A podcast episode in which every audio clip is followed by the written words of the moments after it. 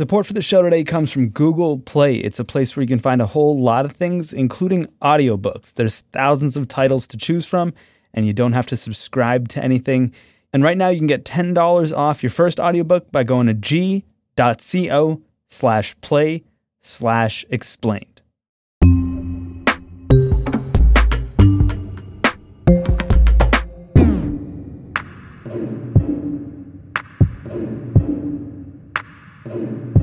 Well over 2 million Americans are incarcerated, and today a bunch of them are going on strike. I think many people know that prisoners are required to work while they're incarcerated. So, in many cases, prisoners sort of keep the grounds running. So, they cook foods, they clean. Workers are being asked not to show up for those positions. And in some cases, prisoners who do not work or do not have a position are being asked to refuse food. So, go on basically a hunger strike. Nicole Lewis covers criminal justice for the Marshall Project. Today kicks off the start of a strike that is set to last for three weeks. The strike is organized by a set of human rights activists who are incarcerated in prisons scattered across the country, protesting um, labor conditions and what they're calling modern day slavery. There's lots of issues and lots of demands, but all of the strikes can be more or less traced to one incident organizers are responding to a riot that took place in Lee Correctional Facility in South Carolina in April. Seven inmates are dead and more than a dozen are wounded after a riot broke out inside a maximum security prison. Several of the organizers are basically alleging that the riot was a result of overcrowding and that corrections officers actually have made a habit of placing rival gang members in the same tier. An inmate who witnessed the incident said he saw bodies stacked up on each other and that correctional officers didn't do anything to stop the violence or help the injured. No guards were wounded in the riot. How big will this strike be? How many incarcerated people are working while in prison in America? As of 2014, there are about 875,000 inmates, you know, spread out across the country performing some sort of labor. And so organizers anticipate that there will be work stoppages in 17 states as of today. So how do incarcerated people organize labor strikes? Yeah, great question. So it is incredibly difficult, as you can imagine, to organize a labor strike while you're incarcerated.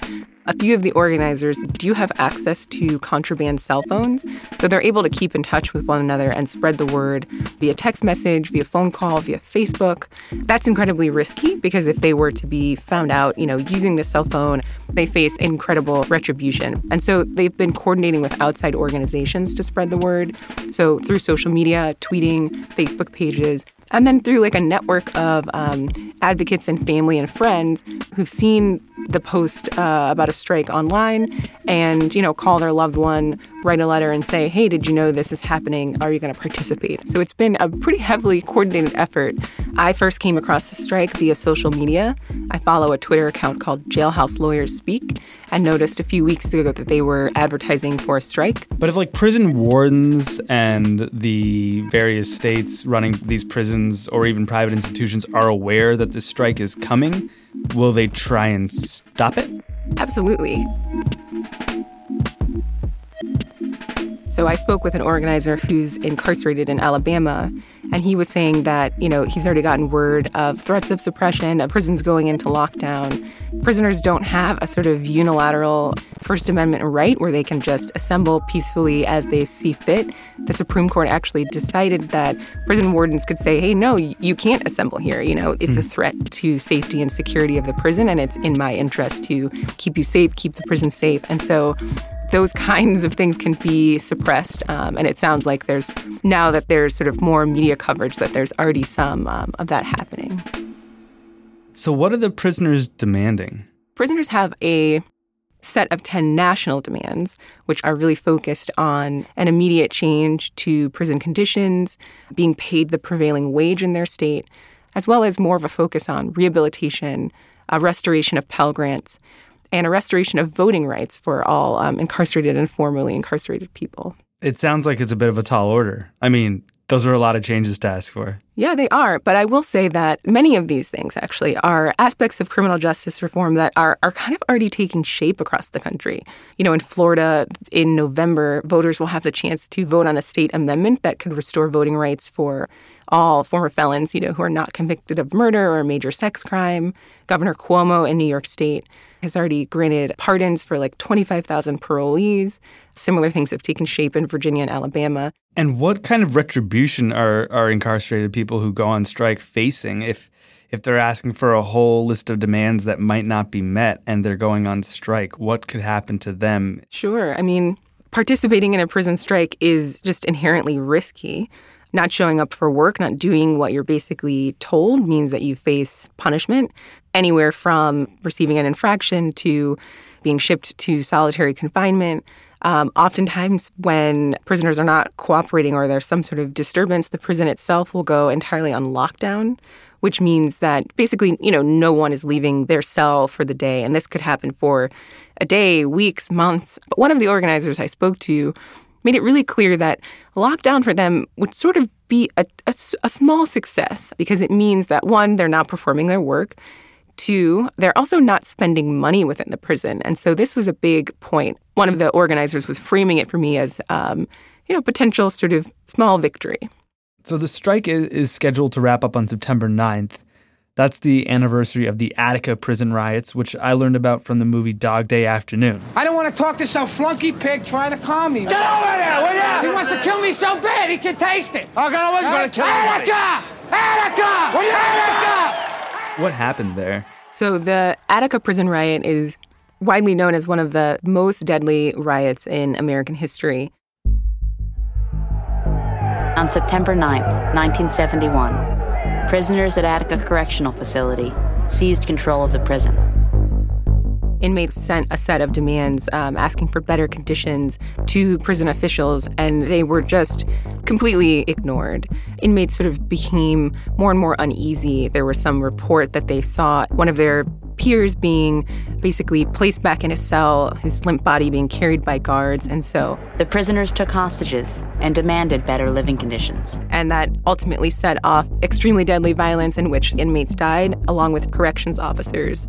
The first thing I seen and heard was a helicopter, you know, and then gas, and then a loudspeaker. Put your hand on your head, and you won't be harmed, and all that type of stuff. But shooting at the same time, and then they were coming over the wall, the assault forces.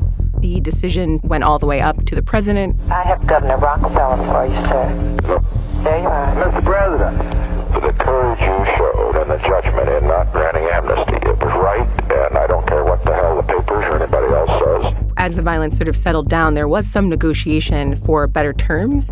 And initially, uh, officials agreed to those terms, but it sort of all went out the window.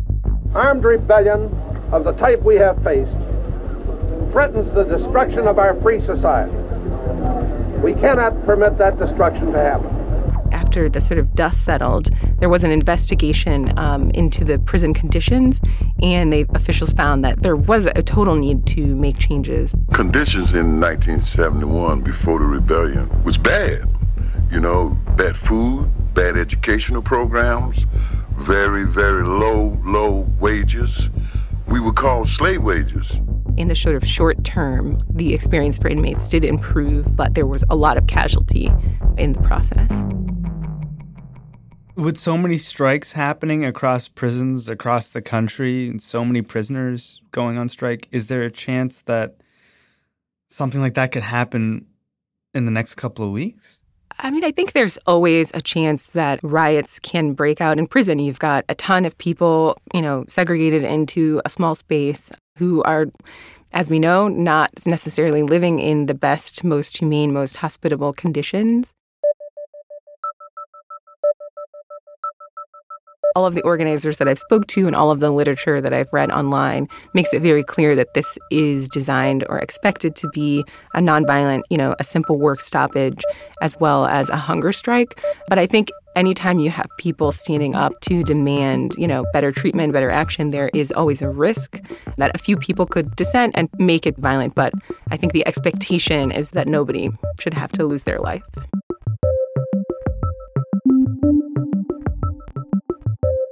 In a moment, putting incarcerated Americans to work is baked into the Constitution. This is Today Explained.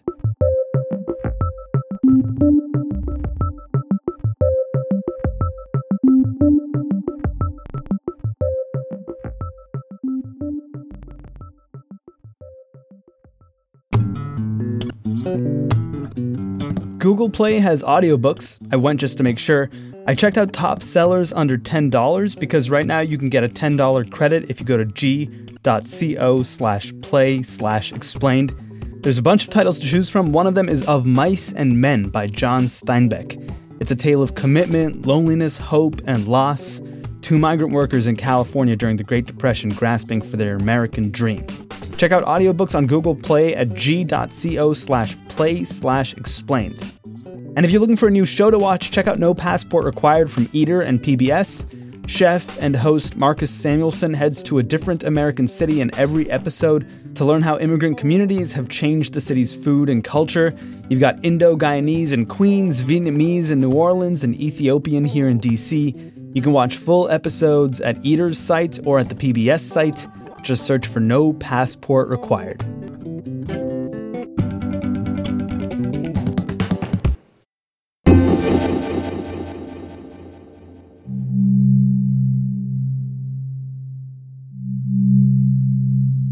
My name is Alan Schultz.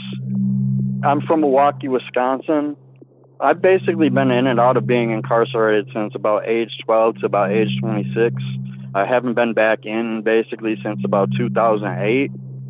As a juvenile, I've worked jobs from standard like janitorial work, cleaning hallways, basically to gain privileges to get out of my cell more when I got to being an adult, they kind of force you into doing that in even more coercive ways, stating you have to go work in the kitchen.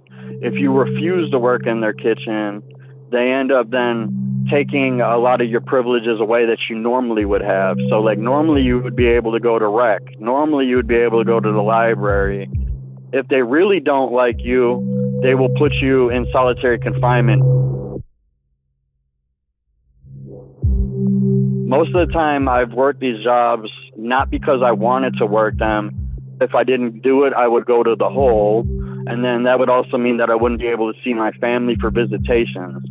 It's like 19 cents an hour for working the kitchen in, in the correctional institutions here. The least that should be done is that everybody should be getting paid the standard prevailing wage of that state.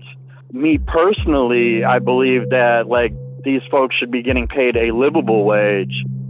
In 2016, there was a strike that had an estimated 20 to 50,000 people that participated.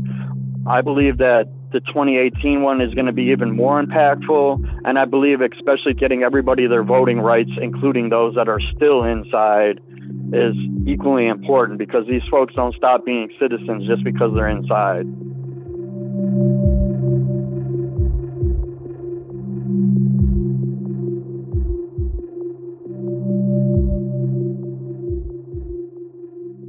So so much of this this strike seems to have to do with the fact that incarcerated people in America have to work for very little money. Uh, how did that even become a thing? The 13th Amendment in the U.S. Constitution basically outlaws slavery, uh, with the exception of as a punishment for a crime. When the labor organizers, when the inmates sort of are saying that we are protesting modern day slavery, this is really what they're taking issue with. Hmm. It's the fact that all across the country, you have people who go into prison and are essentially required to work if they are able, um, and oftentimes are making 20 to 40 cents an hour. And in some states, like Georgia, they're not paid at all. At the same time, I mean, I read yesterday that, and I often hear this this statistic cited as you know, proof that we need to do something about our overpopulation in prisons. But uh, uh the average prisoner in California costs the state $80,000 a year. Can California make the argument that, you know, incarcerating you costs $80,000 a year? I think you should work for that money? Right. It's no secret that incarcerating people is incredibly expensive. So there's an argument to be made on one side about keeping costs down, but I think at the same time, you know, many of these organizers make the argument that well, we don't actually have to send that many people to prison, that we could deal with the costs of mass incarceration by changing sentencing laws, by thinking about other reforms that would focus more on rehabilitation as opposed to just sending people away and, you know, throwing away the key. Is there any evidence that working in prison while incarcerated makes one better situated once he or she is released to join the workforce or rejoin the workforce? Yeah, it's sort of a mixed bag. So, in many ways, earning an education has been shown to be the biggest preventer of uh, having inmates recidivate. So if you can get a GED, um, you know, your associate's degree, uh, if you can graduate from college, it tends to help you sort of stay out of prison. The same is sort of true for work. Um, having a skill obviously is important uh, so that when people are released, they have some sort of industry that they could tap into. But there are numerous barriers that inmates face when looking for jobs uh, once they get out. And so, a good example would be currently there's a group of inmates fighting wildfires in California, and they're being paid very little. We make a dollar an hour when we're out here on the fires. I'm in prison, so I guess I take what I can get. Volunteer, so it is something that these folks sort of decide on their own to do. But if they were to be paroled and then try to join uh, the fire department, they would be denied because of a criminal record. And so it's just very difficult to say what gives people the best shot.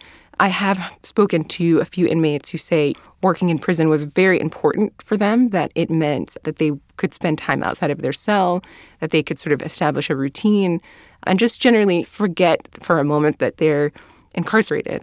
But I think right on the other side of that argument is well, work is one way, but what if there were more programs, you know, more educational opportunities, um, just more opportunities to participate in a community while you're incarcerated?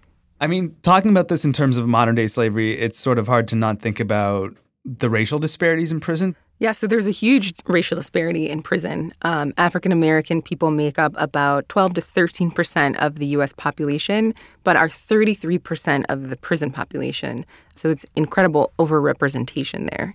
But I do want to point out one thing. So this past week, as I've been reporting on the story, uh, I've been, you know, reading interviews with some of the incarcerated organizers I happened to speak to one on the phone at length over the weekend.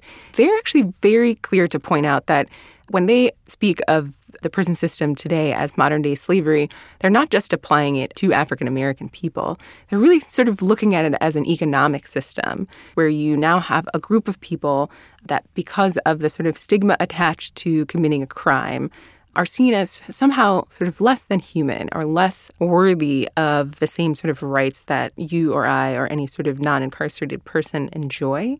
I think that the framing helps the organizers sort of make a case for why their sort of white peers who are incarcerated alongside of them should participate.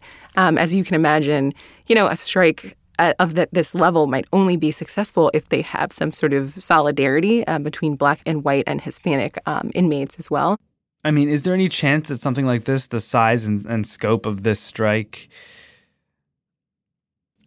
I don't know, awakens anyone to the issue of, of prison overpopulation and overcrowding and, and sentencing? Is there any chance that there is actual criminal justice reform as a result? Sure. I mean, I think that there's a possibility. I know that uh, one of the organizers I spoke to sort of made it very clear to me that you know, the goal in this case for them is not necessarily to win all their demands, right? So, will a three week strike uh, restore voting rights for all uh, felons? Probably not. But the more that they can get media attention, the more they can get eyeballs on the issue, the more they can make it clear what's actually happening to them, the more they hope to influence everyday Americans who have the power to vote for leaders um, who are invested in criminal justice reform.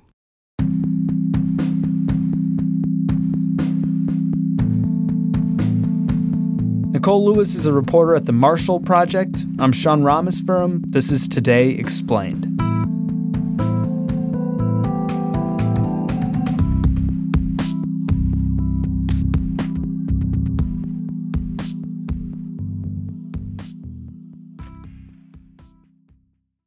Thanks again to Google Play for supporting the show today. You obviously like to listen to things, and Google Play would like you to listen to their audiobooks. They're even sweetening the deal by offering $10 off your first one if you visit g.co slash play slash explained. Again, get 10 bucks off an audiobook at g.co slash play slash explained.